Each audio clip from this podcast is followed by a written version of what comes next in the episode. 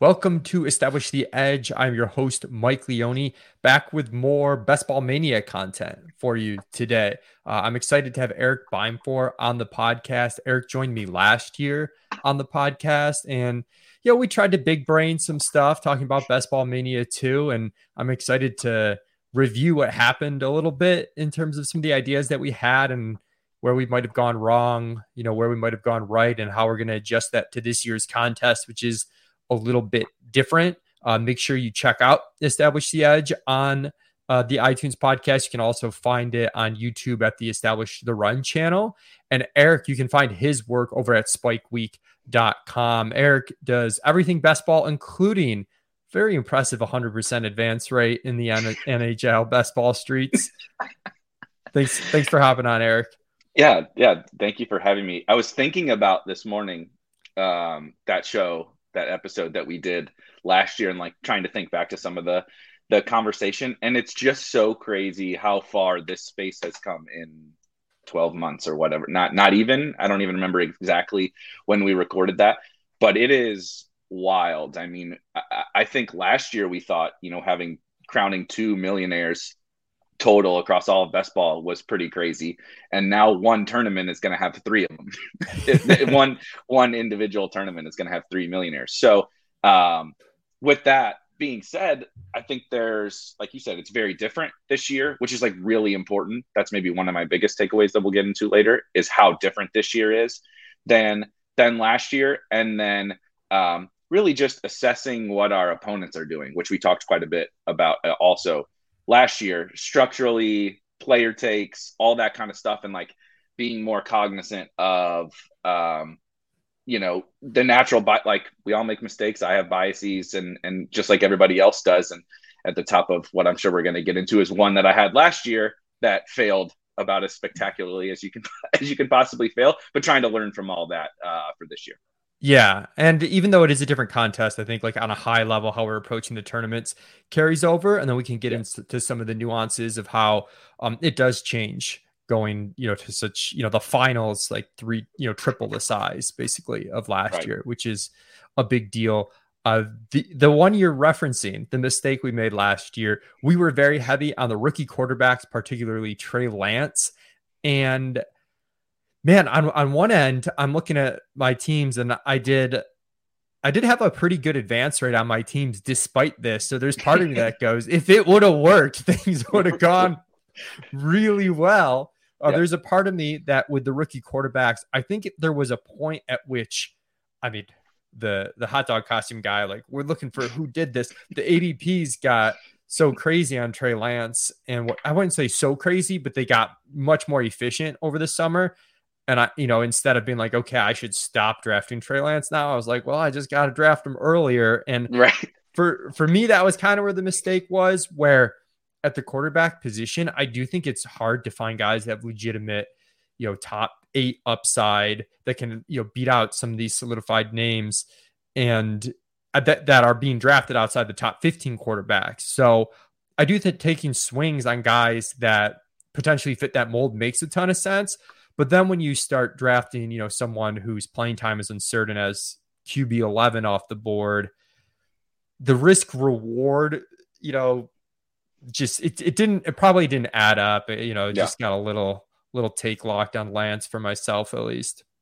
I, I think that's the lesson is not to we don't want to draft Trey Lance. I actually don't have like any regrets at all about about like making him a, a target and even like a priority for portions of of the summer because of exactly what you said. I mean, shoot, even like in the back end of the top 10, the quarterbacks that we're drafting, like you just can't find that up it goes away so fast at the quarterback position now. It's to me, it's by far the most efficient, like a most efficiently drafted area of the market now is like we're just so good at the quarterback thing, right? Um, and it's yeah. so much more projectable. Like because you can project a quarterback. You're basically projecting an offense, like um, almost like how good is this offense going to be? We have lots of data on how good the offense is going to be, whether it be you know just the last hand, handful of years with the Chiefs and stuff for many years with coaches and then obviously those individual players. And it's just so much easier to project. And then you obviously have the rushing thing,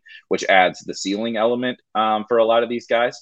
And so it's just so efficient that when you get because of him being a rookie, because of uncertainty or whatever, you get Trey Lance, Justin Fields, even the the other rookies like you mentioned, Trevor Lawrence, Zach Wilson, guys that like I don't know what the actual range, you know, what what the real probabilities were on, you know, them being top 5 quarterbacks, but it was in the range and that's just what we get with the with with the uncertainty, Trey Lance especially. However, to your point, that's good. Like I want to still target those guys and I'm going to do it again this year and and and next year and and and so on. I want to find Josh Allen before he's the QB1. I want to find Lamar Jackson before he's an MVP. But there is, like you said, I mean, Lance was like like seven early seventh round, like sometimes like late sixth round, going you know ahead of like Dak Prescott and and Russell was... Wilson, and it, it got pretty out of control. And so that that is the lesson I think is we can we can take a step back and pump the brakes once we reach a certain point where it's probably the the like you said the risk outweighs um, the reward. But as of right now, we can we can martingale Trey Lance. Yeah, exactly. ADP is is lower than it was last season, and we we have well, I, have got more QB stuff later. I don't want to get too far into it, but um, we do have the market kind of at ETR at least overvaluing a lot of the mid tier quarterbacks, and the mm-hmm. one that we have them not overvaluing is Trey Lance. So I know it's crazy. We'll, we'll be back. Um, as far as you know, more structural stuff we hit on a few things in the podcast last year, one of which was you know, when you were drafting your teams. I remember you were you were distinctly committed to going half early and half late. And in general, I think you and I both have a mindset of uh, the the the mantra of uh, loose convictions, like tight or, or strong strong, strong convictions loosely held. Yep. And because and you and you i like the way that you committed to doing that strategy because i think you learn from it better and you you eke out the potential reward better um, even if you don't believe in it to the extent that you're sort of experimenting with um, and so i am curious as to how you felt that worked out for you and if you're adjusting that for this year. Yeah that was that that's a hot that's always a hot button issue. People love the when when do you draft uh, uh thing? And and to your point i i think the biggest thing was like you said committing to something. Almost it's it's an experiment essentially right? And we only get to do this thing once a year and so one summer you get to do one like draft strategy you know not from a structural perspective but from when to draft. So could you commit to all late commit to all late for that summer kind of see how it goes not even just from a results perspective. Um, and that, that was the big thing for me was i learned so much about just the market i think. I think everybody did last year, uh, particularly once we reached a certain certain uh, you know crazy part part of the off season with the wide receiver stuff. But you know, learning how these markets shift, learning um, and then seeing it play out right with the Cam Akers thing, with the Michael Thomas stuff, and like we kind of got we're not going to get all those elements every single summer, but being able to feel that out like in real time uh, and having drafted teams that were dead with Cam Akers, and then also having drafted 25% Darrell Henderson, and you're like, oh man, you know, I oh, have a lot of, of, super, super teams, right?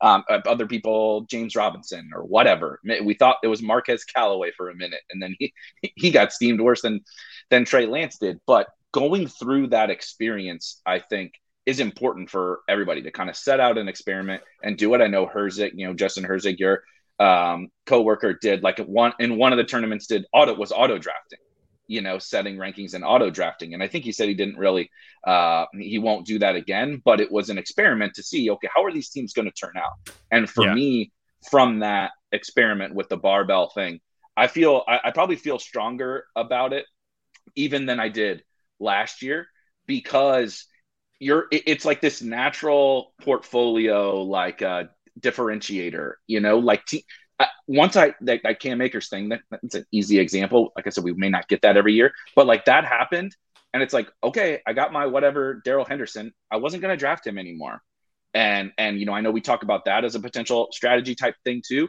but like all these things play out over the course of the summer. Guys m- rise and fall, right? Why was I targeting Trey Lance in the first place? To our original example, because he was going in like the 14th round when Best Ball Mania 2 opened last year. and then watching him go all the way up to the late sixth round, it's like I should have probably realized that in real time that that was a mistake. But you see it now after having gone through, you know, 150 teams over over four four months. And and so I also think the, the last thing is site by site, it's very different. I think underdog, the market got so efficient already this year in Best Ball Mania 3. Like a handful of days, and all the sharks came in and like snatched up all the value really fast and made it pretty efficient versus maybe say some other sites where that's not the case. And then we also have other tournaments that are going to drop in the middle where you can kind of deploy different strategies, or maybe if there's a player you want to target in that, right? The puppy's out right now in underdog. So um, figuring all that out like is is hard, but I think you just kind of have to to experience it for an entire summer. Yeah, absolutely. And it's it's a long summer. I feel like Best Ball Mania 3 has been going on for a while now, and it's June 1st. We've June got 1st. June, July. Uh, I mean, we've got three full months uh, uh, to go here, and that that affects things differently than say the, puppy on underdog, which you know could fill in, in, over a week. It did at times yep. last year. Um, for me, some of the takeaways I had, we we went into last year know, and, and you spoke to this about. Okay, we got to know what our opponents are doing, and I think it was like the hyper fragile running back strategy we were talking about a lot going into it that people might lean on that too much because of the previous year's data. And it, it was an interesting way it worked. It, it ended up spinning out is that the hyperfragile stuff worked fairly well, but not because of the huge quantity at wide receiver. Um, and mm-hmm. that was something we sort of saw coming, which is the wide receiver ADPs are all, at least on underdog, getting pushed up you know, you, your 10th wide receiver isn't as strong as it was the year prior. And we did see no. that with, with the advance rates that 10 wide receiver teams really didn't do that well, despite hyperfragile doing well, even though those two strategies are somewhat correlated. Um, I think it was different for other sites again, like FFPC when I play on. I mean, you, you get wide receivers towards the end of those drafts, and part of that's because of the tight end premium stuff. But you get wide receivers, you're like, wow, I'm I'm drafting like a starting wide receiver in round 15, and that's you know not happening on underdog. Um, the uh, so that that wasn't really a mistake or anything I made. It's just kind of interesting that worked out how we thought it would play out. Yeah. Um, for me, a mistake. I I do like the draft as if you're right mindset, but I feel like I might have, and I'm glad I experimented with it. But I think I pushed it a little too far at times, especially at the onesie positions where. Man, I'm a greedy drafter, Eric. I'm greedy with getting value on my stacks. I'm greedy with everything because I'm trying to build these super teams. And sometimes when you're doing that, it can be hard to find the edge of like, okay, when do you need to maybe just be a little bit more robust at the position just to make this team last a little longer? And maybe you aren't mm-hmm. hurting your upside as much as possible. But I took some two QB teams that should have been three QB teams. Same thing with tight end, especially because I think the tight end and QB ADP, the other facet was because everybody was doing this. There were better values at the very end of draft where instead of taking that 10th wide receiver that was shitty now because everyone's drafting a ton of wide receivers and everyone wants to draft two at the onesie positions, it's like, oh, I can get a starting tight end in round 17. Maybe, maybe yep. I just should just do that. Yeah, uh, I love that point because I think it's um, you kind of mentioned like you just got a little too attached to to like those hard and fast rules that we know like at a high level like honestly, like probably two, ignoring everything you said about kind of the the market with late round wide receivers, etc. Like probably two, four, ten, two, or like two, six, eight, two is like somewhere between, and, and maybe a two, five, nine, two, whatever, somewhere in that you know little pocket there of of uh, structures is like where we want to live, right? We know the benefits of only spending two picks on those two onesie positions. we know the benefits, like you said, of a robust running back structure and getting making up for it through volume, et cetera. We know zero running back, right? We know all of those things, but then you get to the ends of the actual drafts, particularly after the market has really kind of like soaked up all the value, which happened last year, like like crazy. My favorite example I always talk about um, referencing that is at wide receiver last year. So two years ago, actually, and I think we talked about this. Cole Beasley was the starting slot receiver for the Buffalo Bills, one of the best offenses in the NFL, and you know caught 100 balls or whatever it was going in the 17th round. Cole Beasley actually himself didn't get like boosted up a ton, but everybody got moved up three, four, five rounds at wide receiver. So now last year it was like you got to the 18th round, you wanted that 10th wide receiver. It was like the fourth wide receiver on the Jaguars that you're yeah. that you're drafting. You know, like I'm I mean I specifically had like 15% Collin Johnson. Not in, not even like intentionally. It was just we there's you got there. there. There there's absolutely nothing nothing left. And so knowing that is like so so important. And so to your point, you can do a couple different things. You can push QB and or tight end down the road, knowing like look in the 17th round, I'm getting, you know, I don't know, Austin Hooper or whatever is there in the 17th round is gonna get me points. I, I don't even know if my 17th round wide receiver is gonna make the team. you know, you know, it's it, it's like it's such a stark difference between the positions. And so um just being fluid with that in drafts, right? Ideally, I would have me Kyler Murray and whatever uh, you know, uh, Trey Lance. Like, give me those guys and give me Travis Kelce or George Kittle or whatever. But if if your 14th through 18th round picks are all guys that like may never even touch the field this year at the other positions, you're you're probably being a little too rigid around what you wanted to go in as structurally. Yeah, absolutely. And that leads us into, you know, where maybe some of the analysis is lacking or not good. Um, I've seen some stuff out there that I think I think I think a couple things. I think people kind of go in two different directions that can both be wrong at times in terms of analysis. One is being too rigid with what worked the year prior and not taking into account the player context. So we have a couple articles up on ETR, and one is sort of that rigid analysis, and we try to caveat it that like, hey, this is this is pretty rigid analysis. We think we can learn from this, but mm-hmm. learning from it is different than mimicking it exactly without critical thought. And then Jack Miller did another piece for us that put it all that in context of okay, well, how did the players do? And, and the one last year was you know early running backs did really well, and hitting wide receivers in the dead zone did really well. And some of those were make sense because like oh yeah, somewhat hyper fragile and avoiding the running back dead zone. But a lot of it honestly just came down to the round two wide receivers stunk and the round two running backs went ham and drafting two running backs early, and then the the running back dead zone was like even worse than maybe we could have anticipated. Yeah.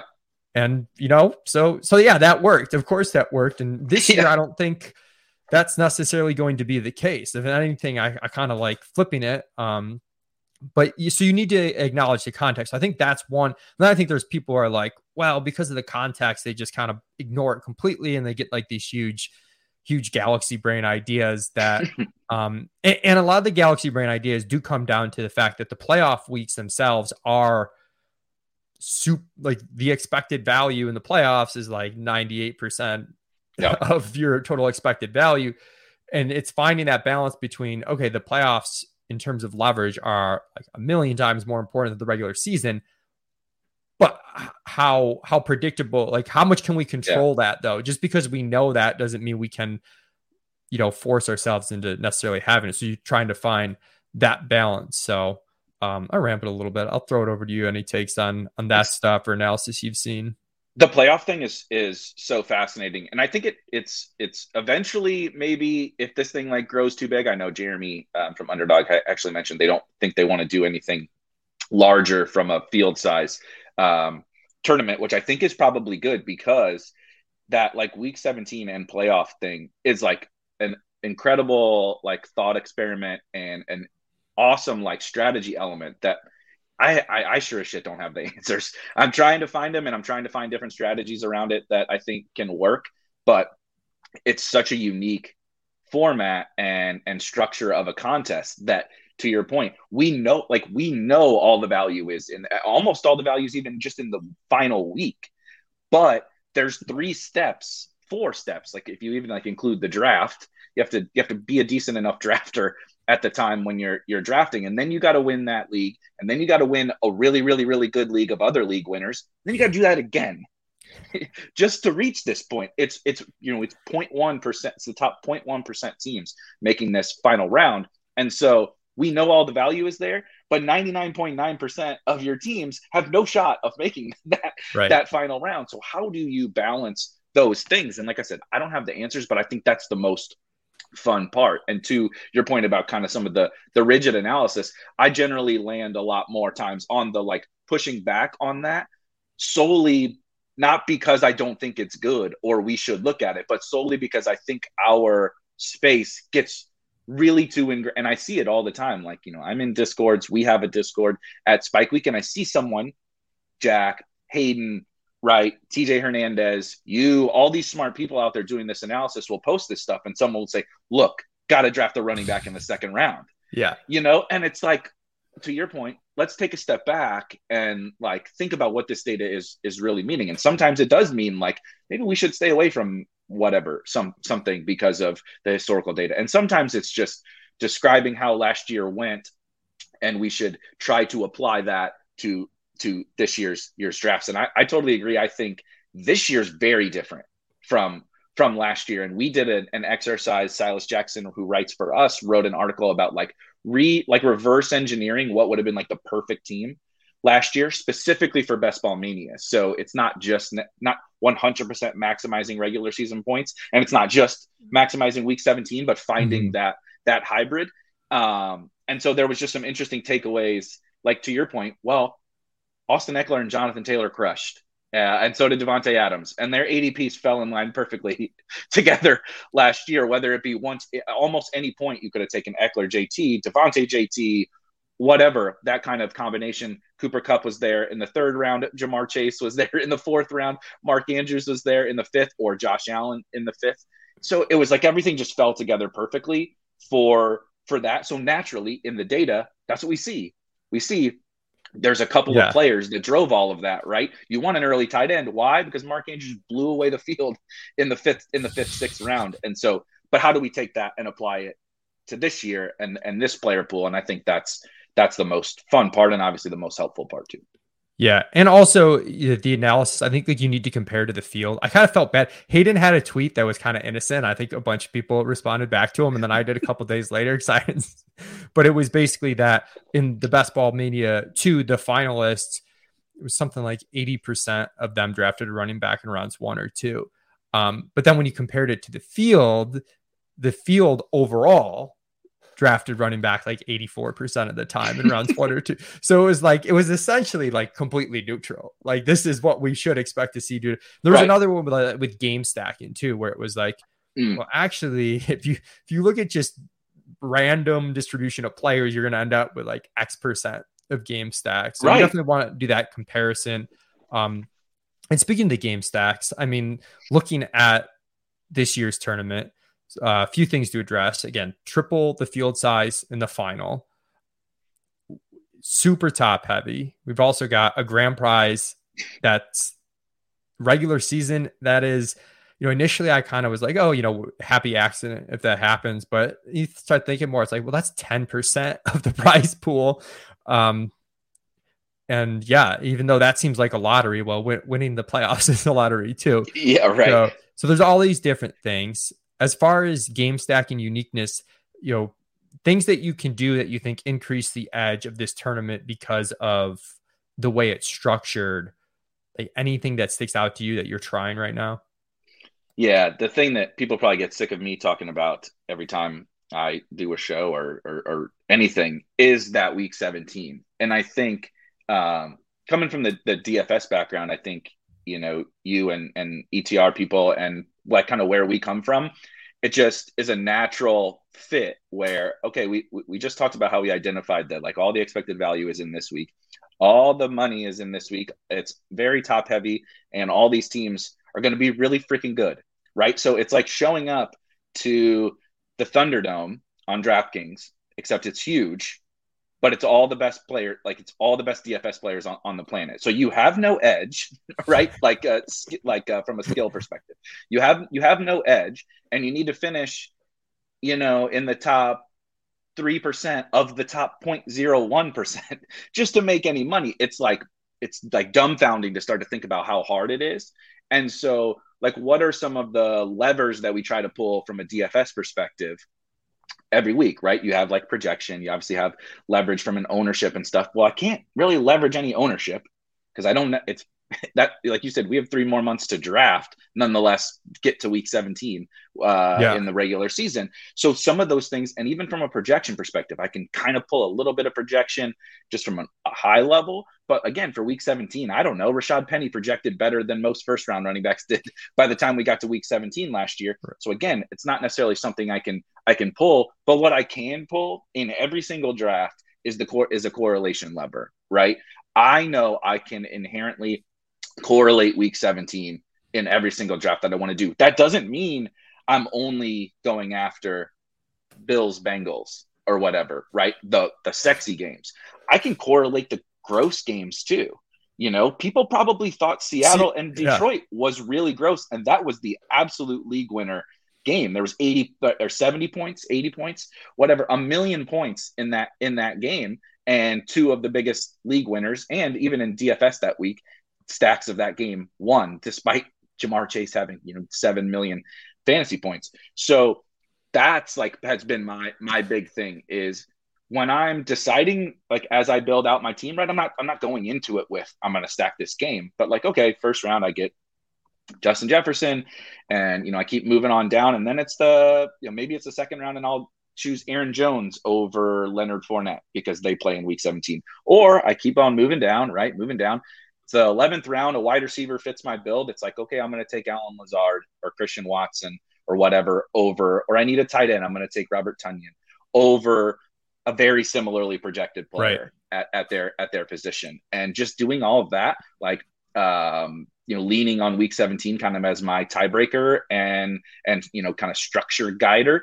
Like it's it just makes too much sense to me because it's really the only lever I can pull um, and if I do it effectively over 150 teams, I'm not really giving up anything because, like I said, I'm not I'm not like foregoing projection. I'm not foregoing structure.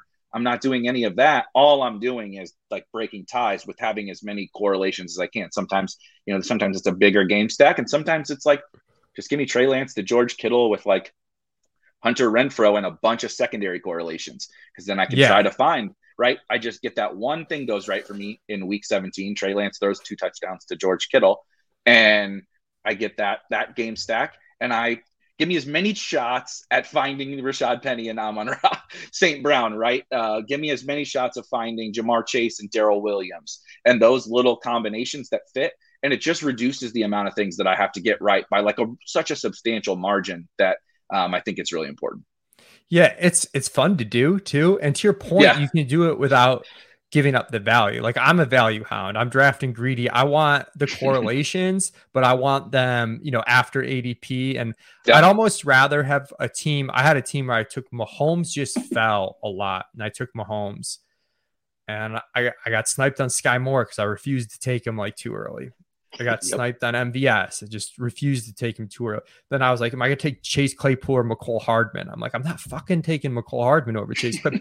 and and and I have this team that's it's a single stack basically with Justin Ross and Patrick yep. Mahomes. But I, I'd rather have a couple of those teams uh, with some teams that you know are correlated plus really good value. And now we've got kind of okay, good advance rate, but like also set up for week 17 and to your point, it doesn't have to be, you know, mega onslaught of your main quarterback. Um, I had another one I took, you know, one that I just did last night. I took Lamar late. I love Lamar, you know, at his ADP right now. I took him past ADP, wasn't able to stack him, but I got Chase Claypool like right at ADP. So it's a 1 1. And then, like, oh, I took Amon Ra around after ADP. I took DJ Chark around after ADP. Let me grab Jared Goff and Velus Jones with my last two picks. Yep. you know, I've got um, and then that team just worked out as like Diggs, Gabriel Davis. I took Tyler Boyd, who I, I like really yep. am not taking at ADP, but it was like it, it's a good way to diversify your your uh, overall exposures too in a natural way. We're like, okay, here's a guy I'm really not drafting much, but um, it's at ADP. It's a wide receiver that fits my structure, and it's correlated. Like, not now's the time to grab a little bit of that. That's that's one of my favorite parts too, because you know, we have another people always have the other debate about oh, should you diversify or should you take a stand? And at the end of the day, that's kind of a bunch of nonsense, really, and it's up to each person. But doing that help like breaking those ties, right? Like I, I'm not really taking Tyler Boyd either. I'm not really taking like the Patriots wide receivers for an example. Like I, I, no one goes in like, oh yeah, I'm gonna make Kendrick Bourne my highest owned wide receiver. You know, like nobody's excited to draft Kendrick Bourne, but I don't know. I took Tyreek Hill. You know, maybe I have a Tyreek and Tua stack, and nothing you know is uh, has worked out for me yet. It's like there's all kinds of Patriots available. Who's to say that you know whatever? Wan'Dale Robinson is better than Kendrick Bourne. I, you know, and I like him, but I, on the teams that it makes sense to take Kendrick Bourne, I'm going to take Kendrick Bourne, and on the teams that it makes sense to take Wan'Dale, I took JT, and I don't have a, a wide receiver. You know, I need a wide receiver here. I'm just going to take Wan'Dale, and so I found it helps me with like getting take locked on onto guys, and um, I I do prefer to take a little bit of stands on on players, but this is a way for me to like keep it in check, right? I, I don't particularly want, you know, 85% of, of anybody. And this is just like the easiest way for me to, to balance out the portfolio while also like still doing something else that helps, right? I'm not just diversifying yeah. to diversify, but I'm doing something else that um, is improving my teams. Yeah. And I'm glad you brought up the whole, you know, portfolio approach, which is personal preference. I think my edge is in a lot of the systemic stuff. So I like having, diversified player exposures just because I'm kind of like, I don't want to ruin my edge by being overly exposed on a micro take that I'm wrong on. And there's there's nuances there. I'll still be, you know, heavier on some players than others, of course. There are other people who, you know, the guy who won last year, Liam was saying, you know, if you're extremely heavy on one player and that player hits, now you've got a bunch of team you, are more likely to run into like a unique silver bullet because you've just advanced teams at such a high rate and you've got so many different combinations with this player. And it's kind of personal preference. It's the same thing I tell people in DFS that are MME yep. for the week with 150. If you want to lock a player, it, there's nothing wrong with that. I, I actually in DFS when I MME, it's usually I don't MME often. It's usually when I have a strong take and I'm like literally mm-hmm. building 150 lineups around that take, or I'm not MMEing, which is different than my, you know, season long approach. So it's it's largely personal preference. I know it's hard for think, us to rank stuff now too. I don't know if you found this oh. with Spike Week rankings, but it, it's hard for me because people are like, "Oh, I'm never getting Russ Wilson," and I'm like, "Well, you can still, you know, if you get, we like Jeudy and Sutton. It's just kind of the way that the points are distributed. If if you like Russ, you can still take them correlated around ahead of ADP or you know around ahead where we have them. Yep. like I almost feel compelled to have the rankings a little tighter to ADP just because the people that are building 150 do kind of seem to like really want to be diversified.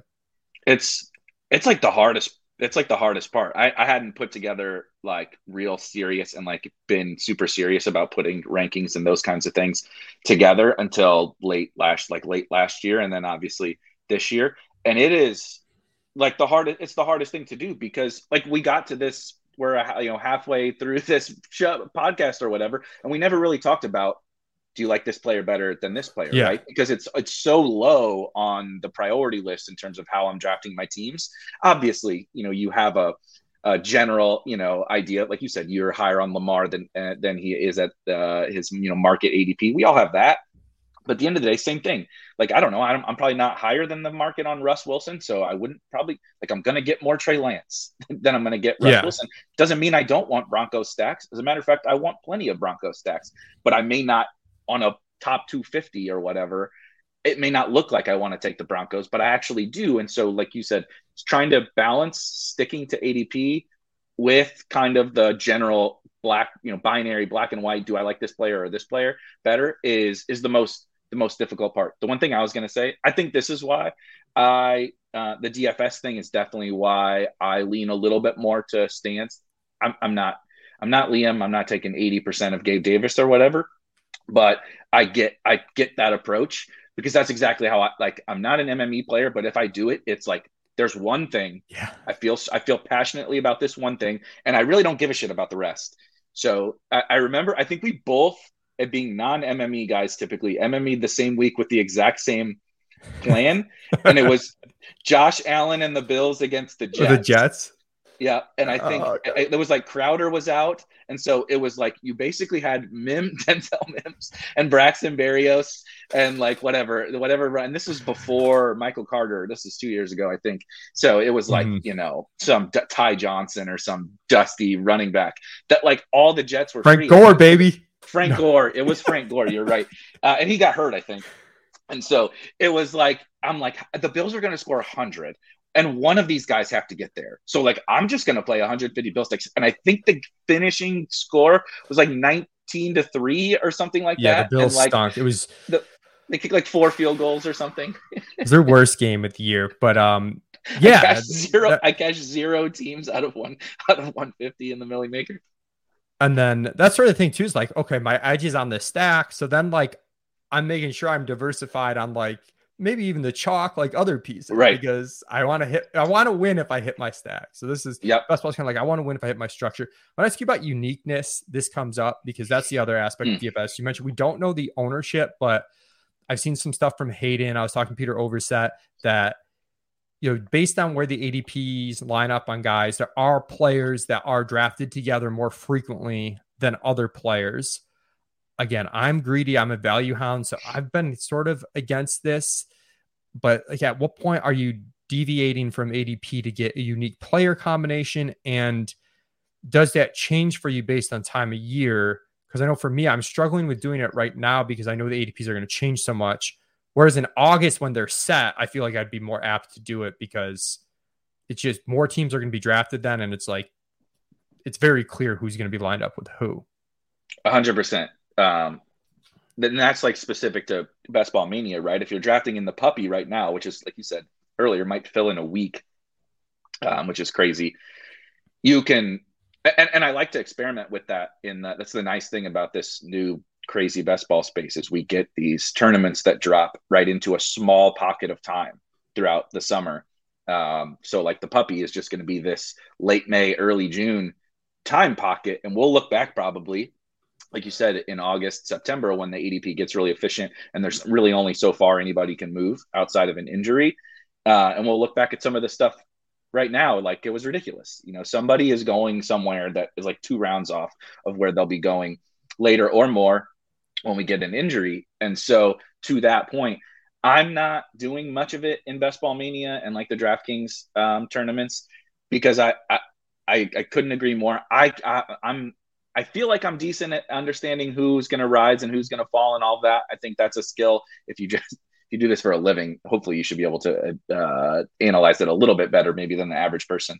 And so I think I have an idea, but I also know I also want to be like humble about that. You know, I could be wrong, and now I just forced what's not a unique, um, you know, combination of players, and I didn't gain anything else from it you know? Right. And so i probably lost like you said projection. I take x player in a tiff in a in a totally different tier to x player. Like i don't know um if you have you know you take CeeDee Lamb over Davante Adams to try to get CeeDee and AJ Brown or whatever because you're not really going to get that that combination. It's like if i have Davante Adams in just a whole different tier than CeeDee Lamb i'm i'm hurting myself and i don't know CeeDee Lamb could get steamed up to the late first, and the next thing you know, that's not even really uh, a unique combination. I do like to do it a little bit now, like basically in the 18th round, and so not from a player combination perspective, but just players that are not getting drafted right now. I think is the yeah. best way to do it, and like ones that make sense on your team, right? So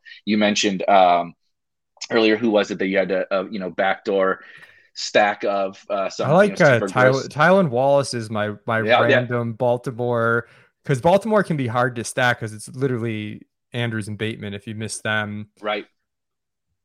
Uh, 49ers are actually fairly similar. So like Lance goes after every skill player. And so I don't I don't I don't want to have like so, like sometimes maybe Lance will fall or whatever, and so I'll be like ah, I'm locked out of quarterback. He's very clearly a tier break for me personally, and I'm like I well I just didn't get Deebo or Kittle or Aiyuk. Well, guess what? Danny Gray, welcome to the welcome to the team in the in the 18th round, and he's not getting drafted all you know in all these, so he inherently is going to have lower you know a lower ownership just because he's only going in 15% of these early drafts. So I think we can pull that lever a little bit at the end, but I'm not forcing it um, early in Best Ball Mania specifically because I just I don't want to pretend like I know exactly all the combinations of, of ownership. Yeah. It's not it's not DFS where like I don't know I can accurately project within a uh, a standard deviation. I can I don't think I can do that here, so I'm not even gonna worry about it. I will, to your point though, later, hundred yeah. percent. You know, I like doing it seventy five percent of teams have been drafted. I think I'll have a pretty good idea of which combinations are unique. So um, it's a good thing for late. Yeah, I like doing it later. I know Herzig said kind of the same thing as far as time of year. He's not doing it later now because he's, you know, like the cut risk on someone like some of these guys is really high. Yeah. But then, you know, come August, if they do win the job, they might not end up super unique. Like they might be drafted in round 16 to 18 Mhm. consistently. And then it's like, to your point, where it's like, okay, you took this huge risk when like these people drafting in August could just take that player in round 17 without the risk. And Yep. Um, but I'm balancing that. I still am doing it once in a while. I've done the Danny Gray thing um before. Okay, so as far as like last thing, just a little bit more micro stuff as far as this year, like perceived edges that you have right now, like whether it's like structure, player, you know, positional things, like anything that you're seeing that you know you feel strongly about right now. Well, I don't want to make this another uh, Lucy with the football season of Trey Lance, but I would be remiss if I didn't uh, bring him up for the second year in a row uh, of, of us talking. But I really do believe that like his ADP is egregious, and we talked about the quarterback thing. It is so efficient, right? I agree. I like Lamar at his cost. I like Kyler at his cost, but we're talking like half a round, right? It's not really Yeah. that that different. I think Trey Lance is priced like in a like just the wrong tier uh, in terms of where he should be going, and we just don't get the opportunity to find that upside at his cost. Like it just really doesn't happen anymore. And so um, he is. I am trying to take him. I do also think he's going to rise. Um, same thing as last year. People like there's it's just Yeah. the uncertainty thing right now, right? With Jimmy still being on the team. Once we get more and more information, once we see him practicing more, which he's already doing, he's only going to go up. He's not going to fall. So um, that's that's one. My my big thing. I was curious about your your take on this too, because um, you know, as a noted running back hater, I I have found myself taking some early running backs, but it's like it's like this pocket at like the two three turn, Oh, and it's so beautiful. it's unbelievable. Like I like that range, like better even than the early running backs, or at least like similar, right? Like Aaron Jones, Leonard Fournette, even like Nick Chubb. Um, what who am I missing? Javonte. I love you know I love. Kamara. Kamara, Saquon. uh, there's there's just like all these guys that I don't know. They could be first round picks. Why is Joe Mixon uh, a round and a half better than Saquon Barkley? Yeah. you know. And so there's those guys, which then in turn allow me to get the superstar wide receiver, or if you want Travis Kelce, or or or or Mark Andrews in the second, or whatever. It allows me. Um, like just a ton of flexibility knowing that that pocket of the draft exists. So I've actually been drafting those guys um, like as you know anchor running backs, or if you want to go hyper fragile, I like a like kind of mix it up. Take a Justin Jefferson and then hammer two of those running backs there, as opposed to people love to force their strategy out of the gate. And I like to kind of do the opposite, like let it flow and see what happens. If it turns into a zero running back team, that's fine. If it turns into a hyper fragile team, that's fine. But um, thinking about those, like who's available in what round and all that kind of stuff, that pocket really stood out to me uh, and has stood out to me, you know, already for a month since the contest's been open. Yeah, you absolutely have to be flexible, I think, to to eke out the best value. Um, even though we're aware of structure, like you know, we can based on where our capital, it's just like constantly a teeter totter. Like you can play it that way. And uh your dog agrees with me clearly. But to your my favorite strategy is similar to what you said. So last year, running back, running back, wide receiver, wide receiver starts worked really well. I kind of like this same start, but flipped. Wide receiver, wide receiver, running back, running back. To your point, I don't know how long these running backs are going to last around three. I don't think it's going to last all off season. Like it's already started to stop a little bit. Like Aaron Jones, uh, I was screaming is like the best buy out there, and now I'm looking at our rankings and we have like him behind ADP. like like his ADP is 18 now. You know, it was like late round three at one point. It's already switched so much, and same thing with Saquon to an extent. He was we st- we're still ahead of ADP on him, but um, there's also God, I like J.K. Dobbins. I feel like like I don't know if that much has changed from last year, and he's like two three rounds cheaper. So if I can start, you know, Ja'Marr Chase and um, you know another strong wide receiver in round two, and then get you know Saquon and Dobbins, I feel like I'm basically doing the structures that worked last year, except even better because I think the wide receiver talent matters more than the running back talent. So it's like to me, I feel like I'm netting even on the running backs that you drafted in one and two last year, and uh, I'm just banking better wide receivers. Yeah, that's exactly how I felt. It's so it's so strange, and I've been trying to kind of theorize on why why that is because I'm the same way. All, like all, that entire tier from you know, like you said, Aaron Jones has been like the one that's gotten steamed quite a. Damn dogs. They oh, they uh, always something, but there there is that pocket where, um, like you said, in years past we had the running back dead zone thing, right? But if if everyone believes that the running back dead zone is a is like a thing, and the market like changes the cost on guys that aren't necessarily running back dead zone actual right. Saquon Barkley is not a dead zone running back. I'm sorry right. to tell you, he's not. He was going like 102 two or three years ago or whatever. You know, like this guy has caught almost 100 balls in a season, in his rookie season. This guy is not a dead zone running back. I mean, J.K. Dobbins probably isn't a dead zone, a dead zone running back. And so when they start to go in that dead zone and people still avoid them because of kind of what we talked about earlier, like the historical data on running backs in the fourth round. Like you can't take them. Well, let me know when Saquon Barkley was ever available in you know in the late third, fourth round or whatever. It's just it's just crazy. And so those are some of the the elements that I really want to take. Like there's tons of different pockets of drafts and understanding um, the nuances of of all that. And that's that's really all I've been doing. I don't think I have like super rigid player takes specifically, probably other than Trey Lance so far. But learning all the different pockets of the draft, how like how when can you stack the 49ers, right? H- how does a draft have to play out? What pick do I have to have?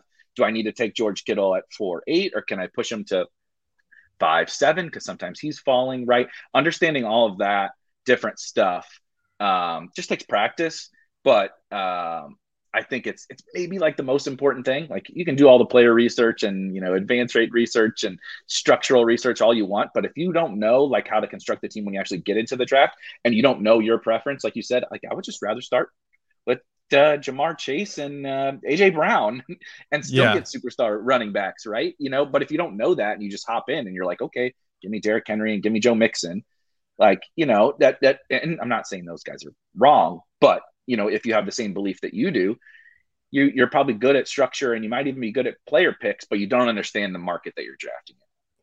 Yeah. Very last thing I want to ask about is, you know, quarterback and touched on a little bit with Lance, but man, it seems like the elite quarterbacks now, they're elite in such a predictable fashion because the way offenses operate, you know, you've either got teams like Tampa Bay and Kansas City that are going to score a ton and they have such a high pass rate over expectation that the game script doesn't matter. They're going to be efficient and those quarterbacks are going to be great. Or you have quarterbacks like Kyler and Lamar who are just going to do so much, um, rushing, passing, all of it that like they're they're not going to you know it's not like when Matt Ryan was QB two overall because he happened to throw a little bit more and had a hugely efficient season. Like those things don't happen anymore. So there's you know there's just very few like um, you know, like I like Tua this year, but Tua is not gonna have this outlier season that busts into the top five quarter. Like it just mm. it almost physically can't happen. And then when I translate that to weekly scores and even think of the week 17 stuff, I'm like, you know, if Lamar puts up 32, you could have five fucking mid-tier quarterbacks. You're not gonna, none of none of them are gonna get 32. They can't. They, can't. they, phys- they as you said, it's a physical limitation. Yeah, it's a limit. There's a cap. Whereas, like, I don't know, I could have three crappy wide receivers, and one of them might score 26. So, like, to me, I've really been emphasizing the elite quarterback, and like some of me thinks like, okay, like probability wise, like those three crappy wide receivers probably aren't gonna match that one wide receiver. And maybe I'm getting hung up on like the 99th percentile outcome, which is the quarterback can't be matched and the wide receiver could. But yeah. I find myself really like, with the exception of when I can get Lance late, like Lance is almost my backstop because mm-hmm. I want at least one quarterback prior to that.